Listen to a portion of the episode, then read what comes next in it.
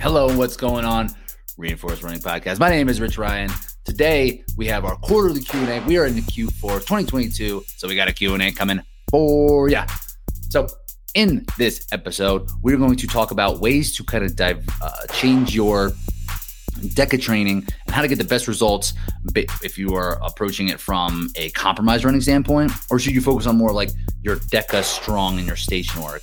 Very simple question, complicated answer. So we get into that. Then we talk a little bit about pre-race nutrition, about how what to eat, when to eat it, all that. We talk about some substitutions for how to do your sled push and your ski erg that is going to reflect the most accurate most accurately toward your race. And then we talk a little bit about off-season strength gaining for an OCR athlete. So thank you for everybody who did chime in with some questions. Love reading these super great, awesome questions. Always good ones. You guys are really thinking about this stuff. Makes me think about it.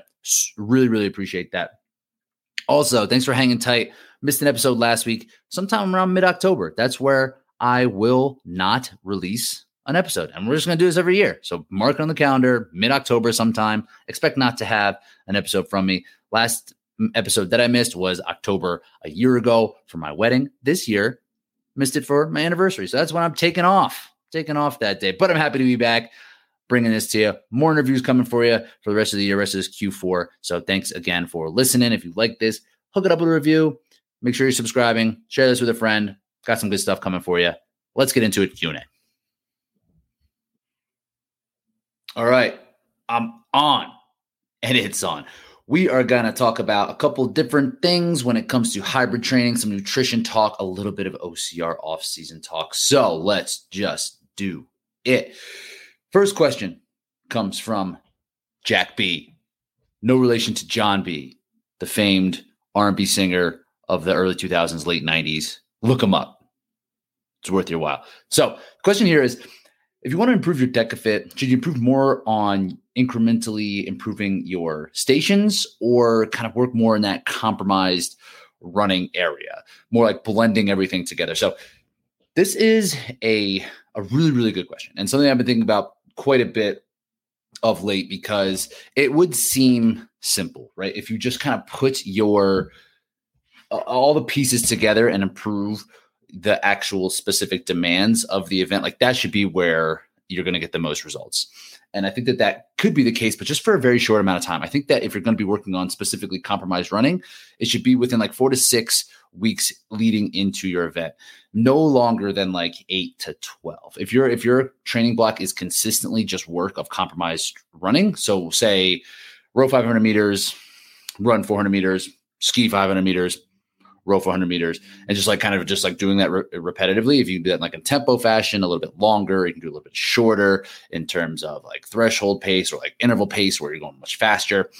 You could do that and you will get better t- to a certain extent but it seems like you will definitely plateau pretty pretty quickly with that. And and in, in order to really get your best results when it comes to dekafit i believe that the station work is is pivotal. And we're seeing that at the top right now with athletes like Ryan Kent and Rylan Shadag, who are able to do their station work during a DEKA fit even faster than what they could do in a DEKA strong. So they're able to recover a little bit on the running and and then their station work is better than everybody else's because they come into that and they're feeling ready and they can really kind of hammer it. So you really need to work on that station work on that like DEKA strong area to improve. So it has to be some sort of combination both things. So I would kind of recommend splitting the two different modalities into a little bit more frequency of intensity.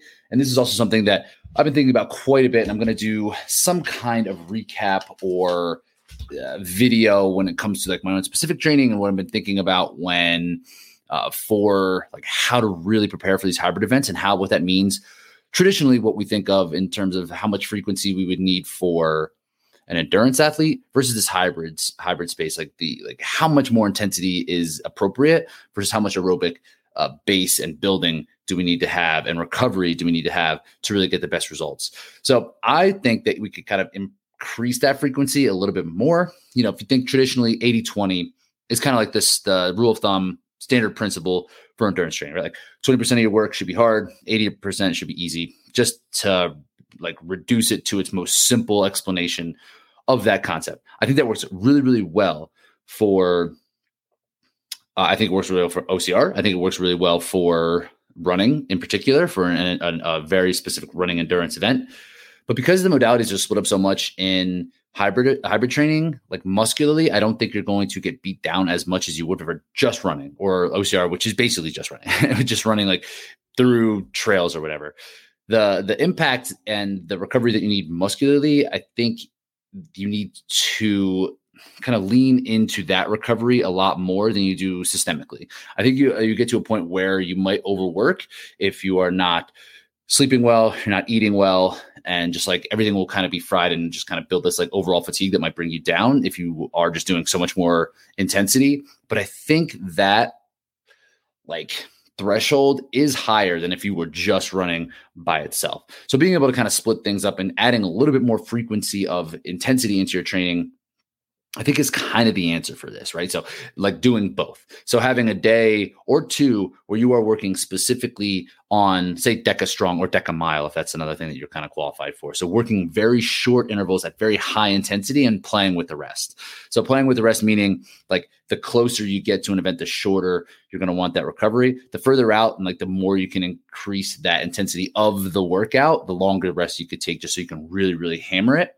But when we're getting closer to the demands of like a Deka Strong or something like that, something that would be a two to four minute interval, I think at the longest, kind of moving through the different stations and then only taking 30 to 50 seconds of rest. So by the time you get to that second, third, fourth interval, you are uh, really kind of having to work for it. You're really fighting off the lactic takeover. You're in over your head a little bit. And that's the feeling that you are going to have during a Deka Strong, probably at ski erg if you've overdone it a little bit, and definitely at the bike or after the bike if you uh, are a little bit more paced out. You're going to have to deal with this lactic takeover, and so you're going to have to improve the the way that your your body is able to remove the lactic byproduct. So working at that very high level is just going to kind of flood that system with this uh, lactate that is essentially going to try to slow you down. There's a tolerance you can build up to a certain extent. So doing that, those type of workouts, again, six to eight weeks out to help work on your deck Deka Strong, I think is a, is a great place to go. And on the other side of things, kind of working on a much slower, not much slower, slower than the intensity that you're doing in those two to four minute intervals, but kind of stretching them to three to five to seven to 10 and kind of being more in that like threshold type of area when it comes to your, your, compromised running work. And I like to lean specifically onto the energy develop the the the, the what are we going to call these? The stations, the machine stations, just to make them simple. They're the ones that you can exponentially put out more effort and the fatigue will increase with it. So, say if you are talking about the ski erg versus the lunges or box step overs, if you go a full on sprint for 30 seconds on, or say for a minute on the rower, and you do a full sprint for a minute on box stepovers, you're going to be in much worse shape coming off of the row when going into that next run. So I like to spend a lot of time running in and out of the machines, uh, row, ski, bike and the tank actually is another one that you could put, a lot of time on. And that way just to kind of get familiar with what that's going to feel like and to uh, understand what those demands are going to feel like after. So you could approach this a couple of ways. Again intervals between three to 10 minutes i think with shorter rest between 30 and two minutes 30 seconds and two minutes would be a good place for this. So making the short, the rest shorter, obviously with the interval being being shorter, and then that way working at this threshold pace, which is be something where you can kind of hold on for an hour, anywhere from like 50 minutes to uh, 70 minutes should be what this pace kind of feels like. So it's comfortable but hard. It's not something you want to do, but you can do. And that way you can amass a lot of volume in these specific domains of DEKA, or this would even work for Hyrox. So that way you can kind of work on both ends of the spectrum very fast. So you're good at the skill work and the transition work of a Deka Strong. And also uh, more familiar with the compromised feeling that you're going to get during the actual race of a DEKA fit. Because one thing that can happen if you're just working specifically on stations is that you might improve your station work and whether and let, us again let's just lean on the machines here so say you do some sort of row or ski or biking block right to improve your high end ability on those machines and so you take your I don't know, let's just say you take your 2K from averaging 155s on the rower and you take it down to 148s for 2K over the time. And you're feeling good about that. You're you know that your strength is on those machines is really coming along. Just because like you can do that doesn't mean you should because it will really hamper your running. like it just because you're better at rowing doesn't mean the running is going to be better after unless you pace yourself well in that row. So say you were doing a 155 on your row for a DEKA fit, and now you feel comfortable that you could do a 148, but you come off and you feel uh, even worse than what you would have before just at your 155 because you're expending so a lot more energy. You're going to have to, to generate a lot more power. And so that's going to create a little bit more fatigue. So being able to take the time in training to go back to those threshold workouts where you are spending a lot of time on the rower and then running right after, you can then kind of play around with the paces as well and seeing what that kind of does to your run after each uh, specific targeted machine station, right? So that's that's where you can kind of get trapped a little bit if you're like, I just need to get really good at my DEKA strong, or really good at rowing, or really good at skiing, because like just because you can doesn't mean you should, and that will really kind of hamper. So hamper your your efforts and can kind of blow you up quicker than you think, even though you feel like even though you are in better shape, you might overextend yourself on the different stations, which is going to ultimately hurt your long term performance. So that that's kind of where I, I, would say for this. It's like just like uh, it's both. Working on your DEKA strong will definitely make you better and and faster at your DEKA fit. If you're going to ultimately run the best DEKA fit that you possibly can, you need to know how to do the DEKA strong and what it's going to feel like and, and how those things are going to feel stacked on top of each other and, and the different ways to kind of approach the DEKA strong. I, I truly believe that if like that's the best way that you're going to maximize your your performance with DEKA fit is to also get good at Deka strong.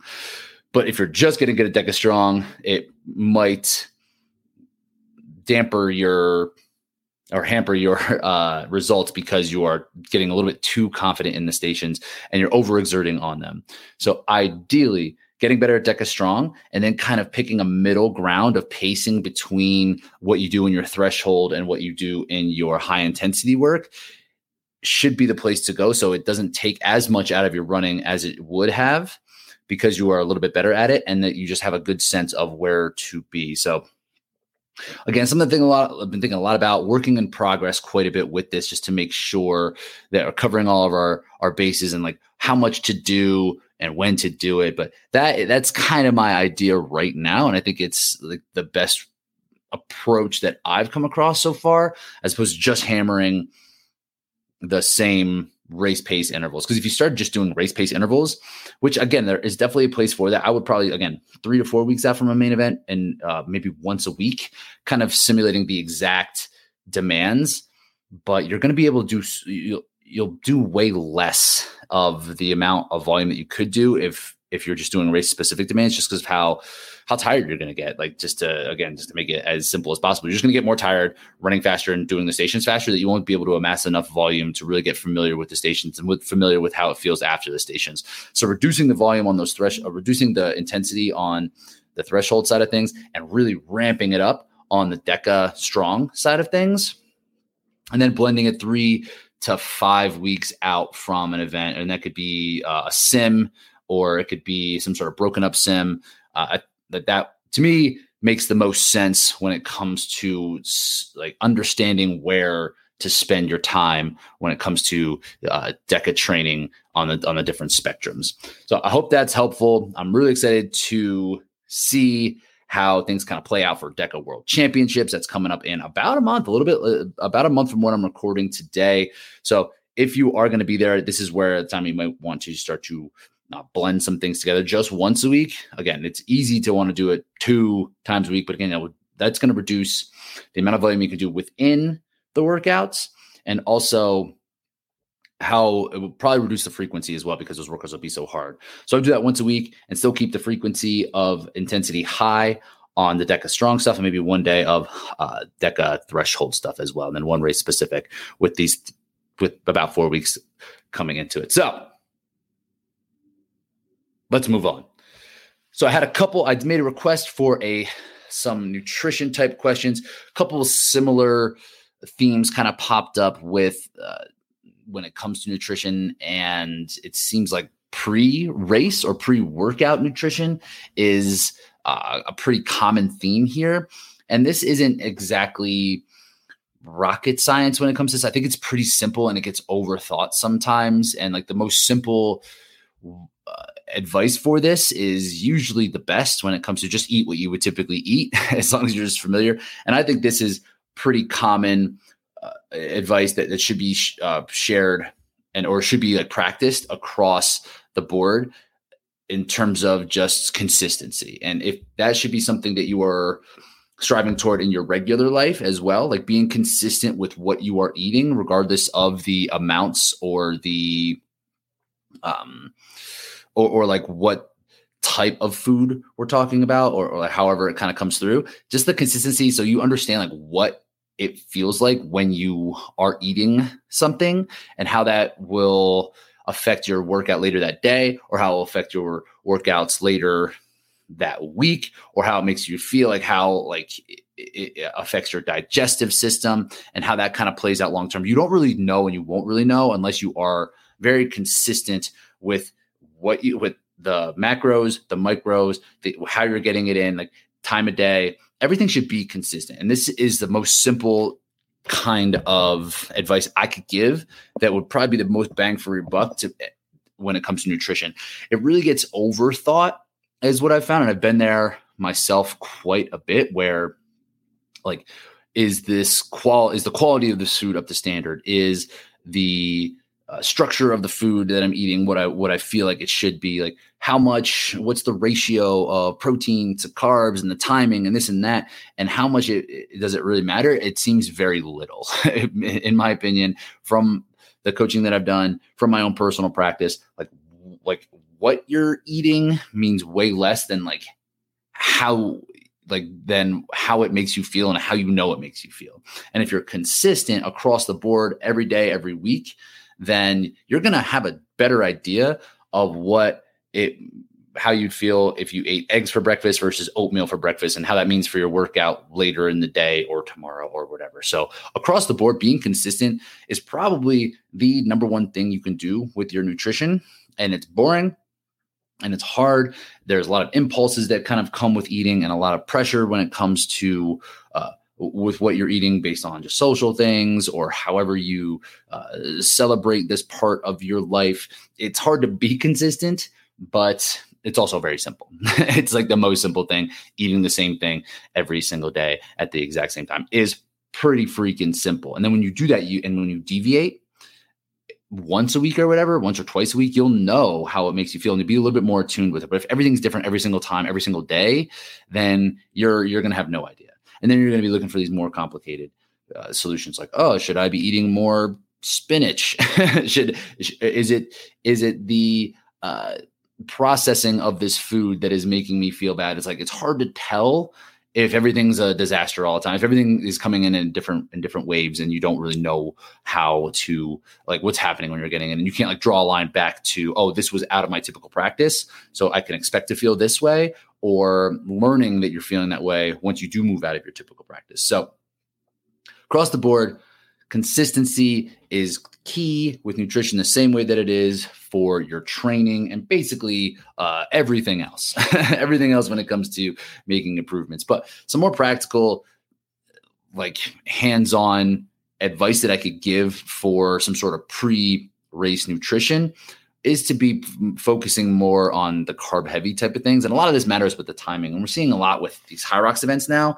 They are starting much later in the day. So it kind of throws a different wrench into this uh, whole issue because, like, okay, I always work out at 6 a.m. So I don't eat or I eat a Pop Tart or whatever it is.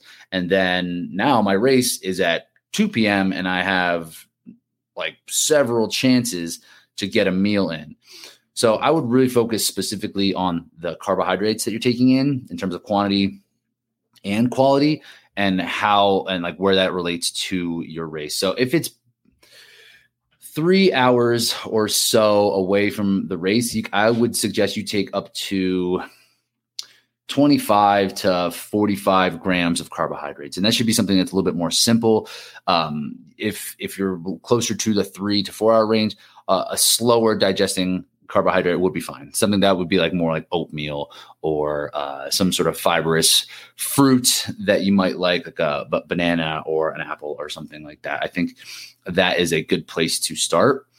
And in that same in the same vein and with protein and fats, it doesn't matter as much. Fats almost don't matter at all when it comes to performance here, and you can get those fats in later in the day. But I really wouldn't exceed 10 grams of fat per your for your like pre race or pre workout meal. Just because it takes like it just takes a longer for that to digest, and same with protein. Protein will sit and and will uh, take a lot more energy to get through your system. Um, at the same time, though, if depending on the source of protein, like if you're taking in some sort of dairy or if it's uh, like a, a, shake or something that is going to be easier for your body to digest, I think 10 to 20 grams is where I would stay, 20 at the most. And, you know, most protein bars uh, at most are going to have 20, unless it's like one of those like crazy old school ones that are like 500 calories and like a huge brick of like, like Met-Rx, Met, Met RX bars, like those things don't eat those. eat those later in the day uh, to help to get your protein up before race. Keep it under 20 grams. I think that your gut will be happy for that because really anything over that will just take a little bit longer to digest. And, and chances are, if you're noticing, there's probably pretty little uh, if you have up to three hours or so before the race. But that would be a good target where I would look three to four hours. I try for I try for four, but it's uh, sometimes with the races just being early, it doesn't make uh, it wouldn't make as much sense to get up earlier and eat something where really these the races uh, that I've been doing don't necessarily need that much uh, food in the morning to help get me through the event. Uh, a lot of times we'll be fine, especially in a DekaFit. You, know, you could probably you could definitely do it just like fasted in a DekaFit, and you just and you'd be completely fine um, based off of the as long as you ate yesterday.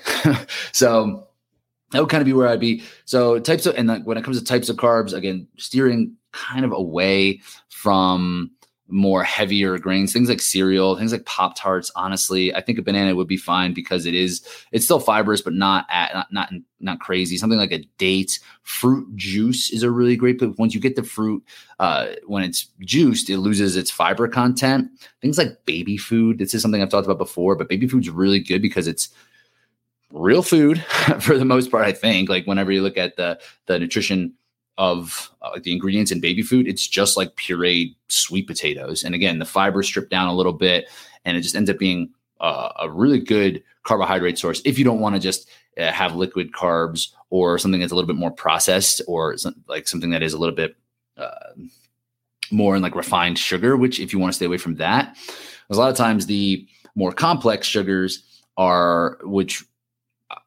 is is a whole different thing. But the more complex sugars take a little bit longer uh, to break down. Like that would be uh, sucrose that would you'd find in your fruit, where as opposed to opposed to some like these refined sugars that will kind of spike your the insulin in your, in your system, and, and we'll just kind of play with the hormones a little bit more. If that is really a concern of yours, then moving into um, then like the baby food, the real fruit, uh, dates, things like that would be your best bet. I personally haven't ever been able to notice how I feel, but from performance standpoint, if I'm just eating simple sugars, like that could be even just like a gel, uh, like, like I mentioned, Pop Tarts, like these things that are going to be more on the sugary end, cereal, some cereals that are pretty sugary. Uh, and, and from a performance standpoint, I've never noticed that playing with my energy levels at all. Because ultimately, we're looking for the available glucose to uh, help our help our system run, help our muscles fire, and help us move. So we have that actual energy. And at the end of the day, that no matter what t- the carbohydrate is, that is, you're going to get that result. The result of the energy, regardless of the types of carbohydrates, will you'll still get. and what happens internally with your hormones and and and, and this or that like that is certainly things that is certainly a place where the food quality does change things but from a performance standpoint in my opinion it doesn't really matter uh, so that could be just something that you could keep in mind if you want to have a lifestyle and uh, a style of food that you want to continue to eat then do that consistently and like you can lead like use that to guide you toward what you run race with pre-race.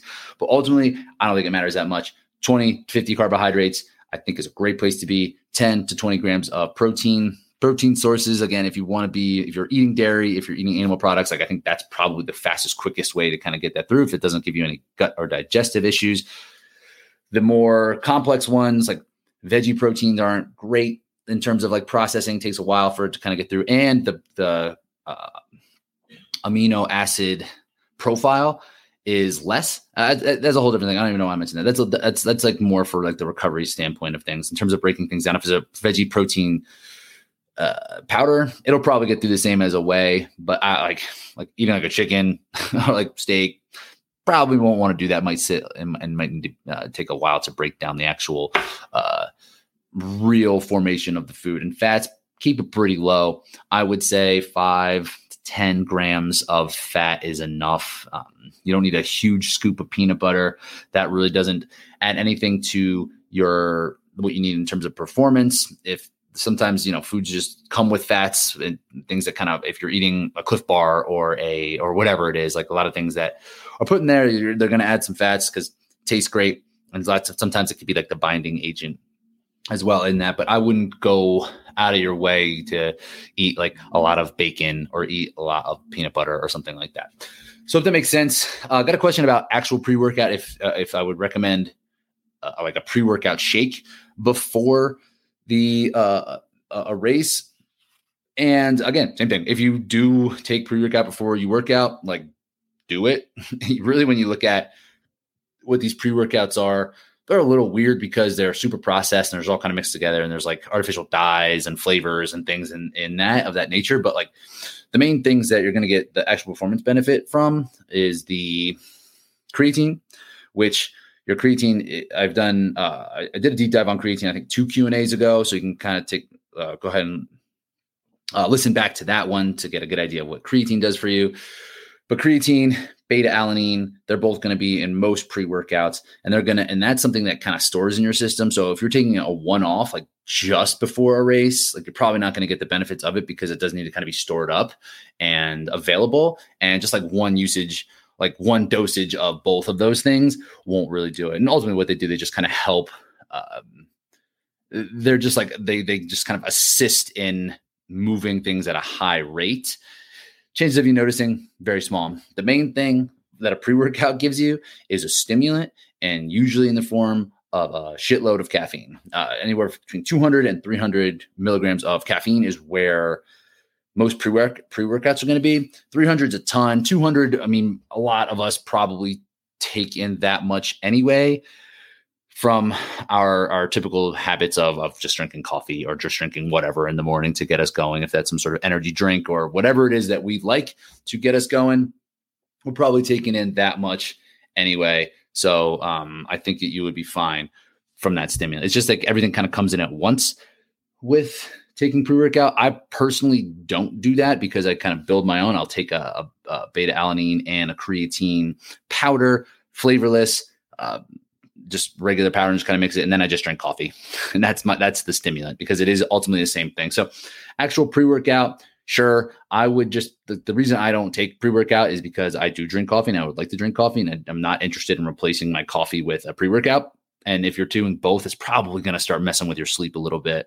Or like punching your anxiety up a little bit higher, kind of keeping everything on high alert a little bit more than needs to be. So if you're doing both, like be careful or like do half doses of both of all of those things. So for actual pre-workout before a race, like yeah, sure, I, have done it before, and I would definitely, um, and I'm always going to have some sort of caffeine before the fact of of these of a, a race or a really hard workout if that's something that you're, that you're interested in. Um, Okay, let's move along. So I had a couple questions on substitutions in terms of training for Hyrox and Dekafit, it sounds like. So the first one, I think, is a little bit more common um, than others. Actually, let's let's do the sled push. So the sub for the sled push. This question is like, if you don't have a sled, if you have some sort of different type of sled, like how can you simulate the demands of the of a Hyrox event? That's what we'll talk about in particular now. It would be easier for the the sled in the in, in Dekafit, the torque sled, that very much is focused on your legs and how you are able to kind of push and and kind of where what muscle groups you're going to use to move that thing and what kind of muscular endurance you can develop to push that thing. Because it, it's on magnetic resistance, it's not hard to push a little bit, but it's hard to push for a long time. And it just ends up kind of filling up your legs a little bit and, and kind of giving you a little bit of that, that pumpy feeling by the time you come out of it, it's it's challenging to run, or during it, it just feels like you should slow down. so that's like eh, with that tank, you can kind of get that effect a bunch of different ways. Even if you just like have like like putting your this is, this was a punishment we used to have to do in basketball. Someone like got in trouble or something like that, like having a towel and holding a towel with your hands against the floor and then having like your butt in the air and just like running up and down a field. A, a gym used to go to near Philly would do something like that where they'd push a sandbag and it was just like brutal. like you do that and you kind of slide a, a sandbag across the ground. That's a very similar feel to what you're going to get for Dekafit. That's going to be easy to simulate that sort of feeling. You can even even get that on like a bike, just like hammering at a bike and coming off and trying to run. Like it's going to be pretty similar. But for Hyrox, there's a lot uh, a different demand. There's a, a whole different component of a Hyrox sled that is outside of just like the muscular endurance piece. So when we want to put like so there's not going to be a great answer on like how to sub this sub a sled. And i've had some people kind of reach out asking like if a torque tank would be similar. And because again you're going to get the muscular endurance piece but there's a huge element of bracing in your upper body and just like in your intra abdominals and just like really getting as tight as you possibly can in your entire upper body that inhibits blood flow it, it it's harder to breathe it just makes it much more challenging on the bracing on your upper body than just the muscular endurance of the lower body so it's something you do need to account for if you are just pushing a torque tank or if you are um, trying to make do with whatever other kind of tank that you have or sled that you have. This could even be the case for if you're pushing like a prowler or you have turf that is just easy to slide over. If it's just moving and you can breathe really well, it's probably not going to hit the mark when you're pushing the sled in Hyrox, because you're bracing so so much through your core, your, your back, and like your chest, and like your, your arms, even like everything's bracing really hard. So again, it constricts that blood flow. So when you come up, it's like a rush of blood starts to shuttle through your upper upper body, and that's when you can kind of get that wooziness from that sled. Like you stand up, you're like, oh boy, and it's because like the blood is all shuttling all at once. So like that big bracing that you need to take on for the sled is something you're just not going to get if you're doing uh, the, the like some of these standard substitutions. So that's one thing that we do want to consider how to brace our upper body and really push in to the sled. I'll talk about a couple ways that we can kind of uh, that we can simulate that in in a second. And uh, another thing that the the sled does to you in high is it makes it really hard to run after, and that's a, a, lot because of the blood flow piece. And once you start running after maybe that first lap or uh, like the first half a lap, things kind of come back. Like it can definitely ruin a race mentally and physically. Like if you're just not right on the muscular endurance side. But at this point of Hyrox training, most of us know like that we need to really kind of beat up our legs and be able to run with beat up legs. But the the sled, it's going to make it a little bit harder to breathe and a little bit harder to move because that intra abdominal pressure that you do need. So, one way to really beat up your legs, obviously, is to do a lot of leg work and like try to simulate how that how the leg work then feels into the running. The only problem with that is that with the sled, there's no eccentric loading or or like lowering really that much at all.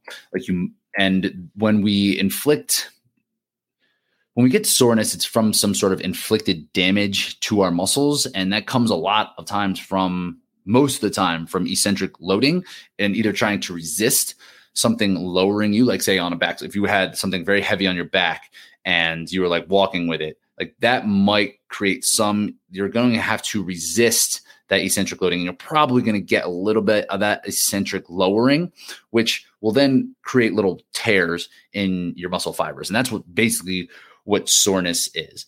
On a sled, we don't really get that, right? Like when you stop pushing the sled, there's no force pushing back against you.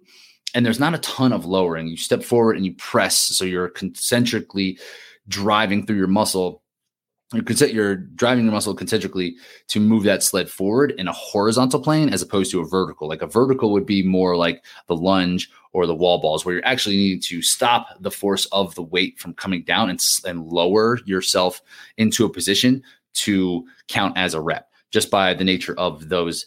Uh, those two movements. So after a Hyrox, you're probably going to be sore, but mostly it's going to be your quads and your glutes, and it's probably going to be because of the lunges and the wall balls. You're probably not going to be too sore from the sled. You're going to be dead from the sled during the race, that's for sure. But in terms of soreness, it's from those back two stations. So trying to sub a sled with leg work like squats, lunges, um, wall balls, or whatever, it's not going to meet the all the demands. It may help your compromise running piece, and if that's something, if like strength isn't, isn't the problem, if you're a big beast and the weight itself is not that heavy, then yeah, like beating up your legs and running, I think would be a good uh, would be a good substitution for the sled. But if you're asking how to sub the sled if you don't have one, you're probably not one of these big strong beasts. You probably need some time on that on that sled. So, one thing we want to make sure we are accounting for is that is not doing too much of that eccentric loading and too much damage to it. Mostly because it's going to reduce the amount of work we can do once we get in uh, on that day and after that day. So, I would kind of steer away from doing things like just like lunges. Lunges seem like the lunges or squats and then running would seem like the logical spot but I would kind of steer away from from that just because it's too much eccentric loading. And in terms of, uh, and and and if you're doing like lunges or squats, the weight would have to be super heavy to replicate what you get in that that like bracing in your upper body. Like I would say you probably need about 70% of what your back squat is. Like this is just a straight up guess. like it's no nothing qualitative about this. I'm just I'm just guessing about like what it kind of feels like during a squat and what it feels like during pushing that sled and how it feels in terms of bracing. I would say you probably need 70% of what your one rep max back squat is to really simulate that internal pressure that you're going to need to engage in during the sled push, which again, which would be too heavy to do that much work at would, would, to do four minutes of work that would be crazy. That would be like a, almost an impossible task when it comes to uh, a, a, back squat. And then you'd be so wrecked after it like you probably could run a little bit but not really. And then you wouldn't want to do anything after that. So because of just like how beat up and how much damage that you inflict in that one specific set. So i would try to piece these things together and in order to really kind of replicate that. So there's a lot of different ways to kind of play around with this. I've never done i've done something, something similar but i've always tried to seek out sleds no matter where where i needed to go. Like i've i've gone to pretty stupid extreme amount of lengths to find myself a sled a specific sled like the actual like rogue dog sled not a prowler not like uh yeah i guess that's the main like not a torque tank, a specific sled that is all the ground contact. I go out of my way to get that. But if you just if it's just not in the works, uh, just based off of whatever resources you have, then yeah, I'll try to piece these things together. So if you're looking to develop that muscular endurance with some sort of just concentric loading, the torque tank works really well, right? That could work, or any type of light thing that you have to push could also work. Like I mentioned, like kind of getting into that lower hands on the ground position and running will help develop your uh, muscular endurance in your quads. And honestly, just like biking, biking or rowing can really help beat up those lower legs. And if you just crank, crank the resistance really high on something like a concept two bike or even like a spin bike, I think would work really well for this, where you can kind of blow your legs up pretty well. That's going to be the closest that the that you're going to feel in terms of the fatigue in your actual legs when it comes to resisting the lactic takeover in uh, in like the kind of that pumpiness that you would feel is just spending time hammering at your legs with something that's more concentric. So biking, like they said, that sled kind of maybe uphill running, uphill running, I think would be also pretty helpful. And then I would do things like heavy carries. and that would mean like a super heavy farmer's carry, not like you can't get heavy enough with those, uh, like just carrying dumbbells or kettlebells. It has to be like those farmer's handles that you pick up and you have to brace really hard through your obliques. But even on that, you're missing a lot of like the upper, upper, uh, abdominal, like your central abdominals and like up up toward your chest and shoulders. So something like a yoke carry, if you have those, that a yoke is the machine is like the structure that in a dekafit now that we put the dead ball over, but basically it's it's loaded from the ground, so you can pick it up easier. Like a heavy a heavy barbell, right? Like if you take it off the rack and like walk with it, even the front rack or back rack position is kind of what I'm talking about.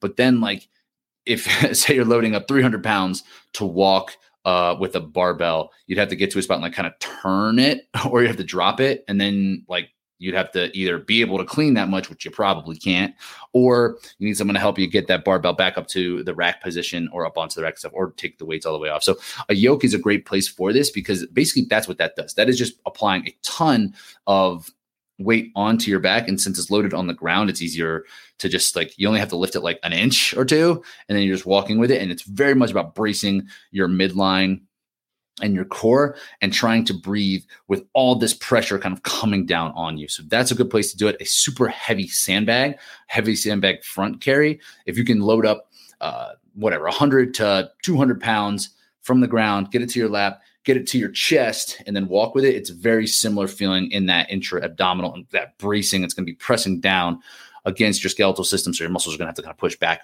on it. So that's another really great place to do that. Another thing that I actually have done, which seems a little silly when I'm going to talk about this, but it'd be like an isometric uh, push against the wall. So an isometric is just like a plank, right? Like not moving. Concentric is pressing forward. Eccentric is the lowering. Isometric is just static. So doing like a static push against a wall would be a really good way just to kind of get that pressure and push as hard as you possibly can for five or 10 seconds and just really push the wall and try to move it and like then like switch your plant leg. But that like it's not going to be about your legs on that. It's about your that pressure that you're feeling uh, throughout your upper body and your torso, just like pushing the shit out of a wall and try to push that thing over. I dare you. Brick wall, run right through it. So that's like what those are a couple of examples of how I would piece together the things with my actual uh, in like actual strength training. And then when it comes to the like compromised work, when you're kind of pushing everything together, I would probably lean on some sort of combination of the of the two. Um, so uh, maybe like a doing something like doing like lunges, but then before you go out for your run, or like then carrying a sandbag or making some sort of awkward hold position. I think like heavy sandbag carry, heavy yoke carry on your chest or back, and then going for a run, I think would be another really good way to simulate the way that this feels because uh, running after it, uh, running after the sled push is a different feeling than any other stations, and mostly because of the restricted blood flow that you have throughout your entire body, basically, and also because of just like extreme bracing and uh, how hard it makes it to breathe and how hard it is to uh, get the blood flow throughout your body, and like kind of come out woozy, and you kind of need and like there's nothing else that's really like that. Like you coming out of the lunges, it it feels bad, but it's mostly overall energy because of where it is, and just that your legs are just then beat up. It's not like you can't breathe. It's just like you can't really move. You're just like wobbly in your legs. So I would I would kind of patch them together with some sort of like biking, rowing, and uh, sandbag carry, yoke carry um, complex. So hope that works and push a wall. See what happens. Next one is sub for a ski erg. This one's probably a little bit more common for athletes who are training for these events and also pretty important. Like it's another thing. I've done the same thing that I've done for the sled that I've done for the uh, for the ski erg that I've done for the sled where I've gone out of my way. The gym doesn't have a ski erg, I don't join it.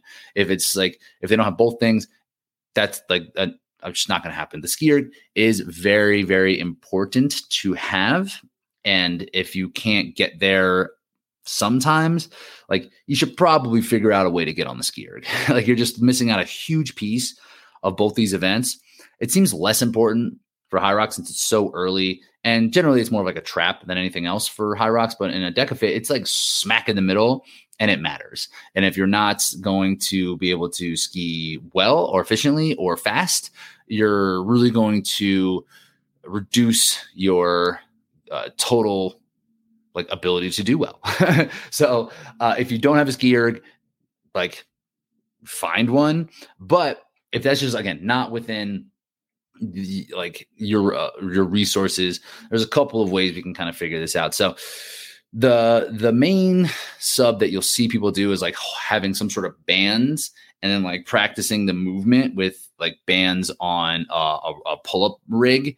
This is okay. I think this is okay just to learn the movements, but in terms of the power production that you need, the bands uh, it's just not going to work. Like you, like you need to really drive down through your hips and and be aggressive, like way more aggressive than you would be pulling those bands. If you're pulling those bands like as aggressive as you're pulling the ski erg, like I would be worried that they they, they probably bounce bounce you back up because of how hard you're pulling them down, moving the mechanics, and you're just not going to be able to do um, enough of that to really get into the energy development area that you need, like just like how fast, how long. But where the bands could work is again just learning the mechanics of it. So driving your butt down, snapping your hips closed, and then finishing with your arms, that can be practiced on the bands. So I would use the bands much more like a drill than a actual like way to get better at these. So we'll probably take this very similar stance with the ski that we did with the sled and in, terms of like patching things together. So what I would probably do for this is sub just the row or the bike and then some sort of hip closer which would be a lot most most ab exercises right so uh, with the row, we open our hips. So let's talk about the mechanics real quick, right? And just a way to kind of break this down. And row can also help with the ski mechanics. If you really understand rowing mechanics, you just kind of have to flip them on its head, flip them on their head, and then you end up in the correct like ski mechanics. So when you're rowing, you press your legs through the pedals, right? You press with your legs, and then you open your hips, and then you close, and then you pull with your arms in that sequence, right? Not doing one until the other one's done. If you're doing any of them out of order, you become less efficient and less powerful. So it's drive through the legs. Then once your knees are kind of out of the way of the handles, you swing your hips open. And when those cut and when those hips swing open, you just lightly pull with your arms to your chest and then repeat that. Then straight line with the handles back to the the fan drive through your legs, swing with your hips, close with your uh, pull with your arms. That's it. It's not like a pull with your arms first, a swing with your back. You see that a lot. People opening with their back a little bit uh, first, or just like having or pulling too early, and the the thing gets all wobbly, the chain gets all wobbly. So when we're talking about the ski, it's in terms of the order where of your body parts, it's the same. It's like legs, hips, arms, but just instead of pushing your legs pushing against the pedals to uh like to to uh, extend your knees. That's the word i was looking for. So you, you push against pedals to extend your knees. At this you're driving your feet down into the ground and flexing at your knee and dropping your hip down right? So your hip so your butt drops down your knee then flexes and once you're in that position then you close at your hip. You uh, flex at your hip. Again, with the row, you extend, so you open up. With a ski, you fold down. And then at the very end, that's when you finish with your arms. You snap your arms down as opposed to pulling. So you kind of press your arms down, push with your triceps and your lats, where the row is a pull. So again, driving your driving your feet down to flex at your knee, snapping your hips forward to flex at your hips, and then pressing with your uh, triceps to finish it out. So that's where the bands can be helpful, if at all. And then doing some sort of hip closer to Im- improve your power on the uh, on that like hip closing closing part. So that would be something like a GHD sit up, uh, toes to bar, V-ups, most ab exercises, honestly, like that are focused around like your hip flexors and just like the closing of your hips there. That would probably be the best way to kind of develop the the some strength in that specific area. I like toes to bar because you can get a little lats in there as well. Um, but you're limited a lot of times through your grip and just like your ability to do that. GHD sit ups are great. You might want to build yourself up to them because they're extremely damaging in your midline and core, and you'll be so sore when you do that. But then you'll get really sick abs if you stick with them for a while. Things like V ups, uh, weighted V ups, I think are really helpful with that too. Like in things that are going to help build in your abs. Even something like a uh, cable crunch, I think could be helpful here, where you are going to be focusing on how hard you can close at your hips.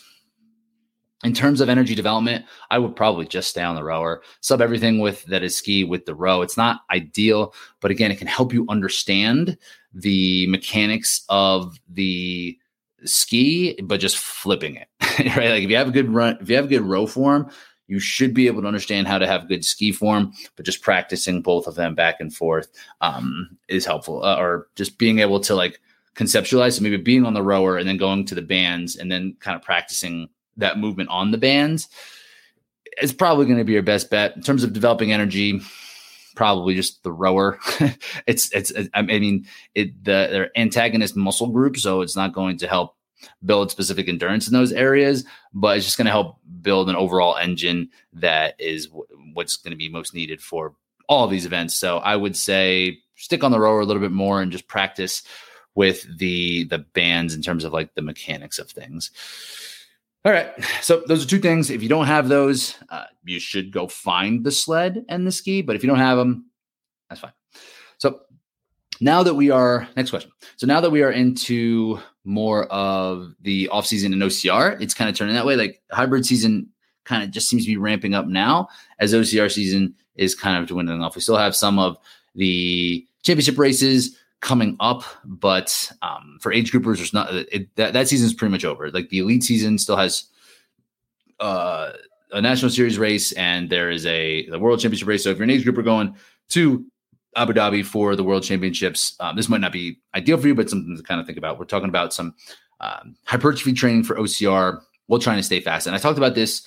Uh, to a certain extent, on uh, the last episode, I was on the running public, maybe three or four weeks ago. We spent some time talking about how to gain muscle and not just get like super slow. And mostly the way that people do that that is accomplished by getting to is just like not running or just like not putting in any type of quality efforts of running and just focusing specifically on strength to help build muscle because that's like the number one focus of you. And like that is a way to do it for sure. You will definitely maximize the amount of time that it takes to get bigger and stronger if you are doing less aerobic work, like no doubt, like you'll definitely get stronger faster if you do it that way. But ultimately, the main goal of getting stronger is to be strong and be fast. Like there's not really a place in any of these sports where the strength is going to outweigh your endurance. So taking a break from endurance training to improve your uh, body composition or to get bigger is re- like isn't is less than ideal and it shouldn't I would really steer people clear of that completely. Only place that it like maybe if you're like a CrossFitter and you want to be a like games level competitor, then you could really take away from the conditioning just to get huge. And like the running is so minimal there that it, like you can take a hit. So when you watch CrossFitters when they run, they all kind of run the same. They're like all not that fast, and but and it's just like huge and kind of clunky. And you know, but that's the that's the body type that they need to perform at the highest level of that sport. We're not like that. We need to have that endurance present all of the time. So if you really were interested in some hypertrophy training, getting bigger, hypertrophy is like when you put muscle on, then I would like there's a couple steps to this. One, not negotiable is a caloric surplus. To get bigger, you need to eat more. And usually, 300, I would start like 350 to 500 extra calories over what you're uh, exerting each day is going to be a place where you can put on mass. So this is going to take a little bit of tracking to understand like how much you're eating and how much working out you're doing. Things to consider is your workouts, your non-exercise activity thermogenesis. So basically how much you're walking around, how like are you sedentary, are you sitting around all day at your job, or are you, you know, laying brick and and that's like what you're doing uh in between. That needs to be accounted for as a huge part of our caloric uh, equation is what we're doing when we're not working out. So those two things, and then so considering those two things, and then also your your current size and weight will kind of factor into how much calories you're burning, and then putting 350 to 500 calories per day over that amount. Not just like eating 300 to 350 to 500 more calories than you're eating now, because chances are you're probably not at maintenance. You're probably floating. You probably are somewhere in between each day, like you, are hungry, you eat. You're not hungry, you don't eat. Most of the time, I found that endurance athletes are probably under a little bit. So you're probably going to be eating a lot more than what you uh, think you should be eating. And when you start doing that, monitoring your weight consistently is crucial. I think if you're just checking it once a week, twice a week, even I don't I think is too infrequent. You don't really know what's happening in the ups and downs of what's going on. And this should be a long-term, long-term goal when it comes to uh, fat loss or muscle gain is what's happening every single day and just like knowing that you have weeks to go. So for checking it once a week, based on what you did before, how much how much water you how much water or liquids you drank or how hot it was, how much you're sweating, like uh, just based on what the activity was, your weight could probably fluctuate two to f- four pounds in, in, the morning. And what you need to do is kind of take an average. I like a 10 day average. I think that's a good place to get a good idea of how much things are actually changing. Once that 10 day average starts to shift in either direction, you'll know that you're either uh, eating at target, so your weight is going up. If it's not moving at all, you got to eat more. And if you're and if the uh, scale is going down, you're not eating enough. it's kind of that simple and you can do it intuitively. You can be really dialed in and, and, tracking everything that you're eating, or you can just do it intuitively, right? Like, like yesterday, I ate a bowl of this. Now I'll eat a bowl and a half of it and see what happens. It could be that simple. But making sure you're monitoring your weight consistently is super important. And then with that, I would lift two to three times per week and be in that hypertrophy rep range. So that's going to be like eight to 20 reps or so is what's going to be helpful to kind of put on muscle. So I would do compound lifts at that squats, deadlifts, bench press, strict press, incline press, bent row, big lifts that are going to create a lot of muscle damage. Once you create that muscle damage, the the body uh, you know the the energy that you're the extra energy that you're taking in the caloric surplus will help rebuild that muscle bigger and stronger. And that's where you really are going to get a, a huge boost in your strength if you do make that the actual muscle bigger. it's more to it's more to work with. You can get stronger for sure without getting bigger, but to get but to surpass where your current strength ability levels are, you're gonna have, probably have to get a little bit bigger. So two or three lifts, uh, lifting sessions per week. I've found some great success with two. Uh, if you did three, uh, you probably accelerate your muscle gain even further. But I think two is enough because you are going to want to do a lot of aerobic work here. I would do five to seven days of some sort of aerobic work with the strength work. And that could just be easy running, easy rowing, easy biking. And then if you wanted to have some sort of quality work, uh, I think one like threshold tempo hill workout per week is enough during this kind of base building off season phase when strength gain is your focus. Another important piece to this that you can work on that could be more optional is doing some sort of mechanical work. And mechanical work, I mean doing like fast sprints and drills. Uh, I mentioned the CrossFitters or just like any like jacked person you see can be a little stiff. There's a fluidity that is lost, and your flexibility can definitely take a hit when you're putting on muscle.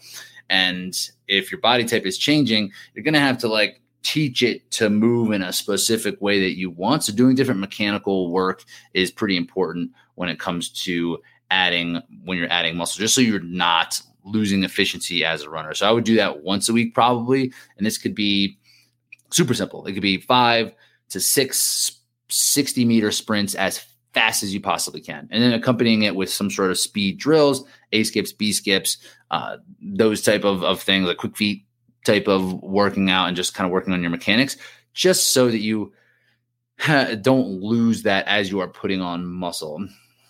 And that could also, in the beginning, it definitely can uh, inflict a lot of muscle damage. So it could probably boost your hypertrophy because you are hammering your legs a little bit more with these sprints. If you've ever done, if you've ever, if you've done a sprint workout as an adult, you know you'll get sore. It's not not the same, not the same as running distance, not at all. So that, that would be an area that I would I would look to improve on as well as just making sure that you're spending time working at those high end mechanical areas as opposed to just doing everything super slow. And you'll have space because if your focus is going to be gain, you're not going to be doing as much quality running work just because like for no other I mean I'm sure you could, but just because it the quality run work will probably hurt your lifting ability and will just probably make it less enjoyable. You still could do it, but it might just suck a little bit more. so I would do one quality run workout, one mechanical workout, two to three lifts, making sure you're eating at a caloric surplus, and also just monitoring what's happening. Get on the scale every single day, every other day at least. And there is like a little bit of, man, I really don't like looking at the scale. Like I hate this thing. I hate these numbers, but it's just data that you need to take in, and it gives you an idea if it's heading in the right direction. If you put weight on it once a week, that makes it worse. I found like if it's once a week and you're waiting for this like shift to happen, it you could step on that scale and it might say the exact same as what it did last week but during the week it was like up every single day. And then maybe that just one day it was down or opposite. It was down every single day and that one day it just happened to be up but your 10 day but your average of all everything that you've taking is in a desired direction or non-desired direction. So get on that scale more often. Just make sure you know what's happening. If you are looking to go through some body composition changes and just do it just get at it just start eating eat eat eat all right, cool. Made it an hour. If you're listening all the way through, truly appreciate it. Thank you so much to everybody who did contribute questions here. Love kind of diving into these and, and giving answers that I hope are helpful for you when it comes to your training. So if you got a race coming up, make sure you come check me out at DekaFit in New Jersey. I will be there. Love saying hello. Love love chatting with everybody who does listen to the podcast. I'll be there for uh, Saturday and Sunday doing Deka Fit and Deka Strong. So hope to see you guys out there. And thanks again for listening. Thanks for contributing to the questions. Make sure you check out Race Brain Podcast, Running Public, all those other good places. All right. Talk to you soon.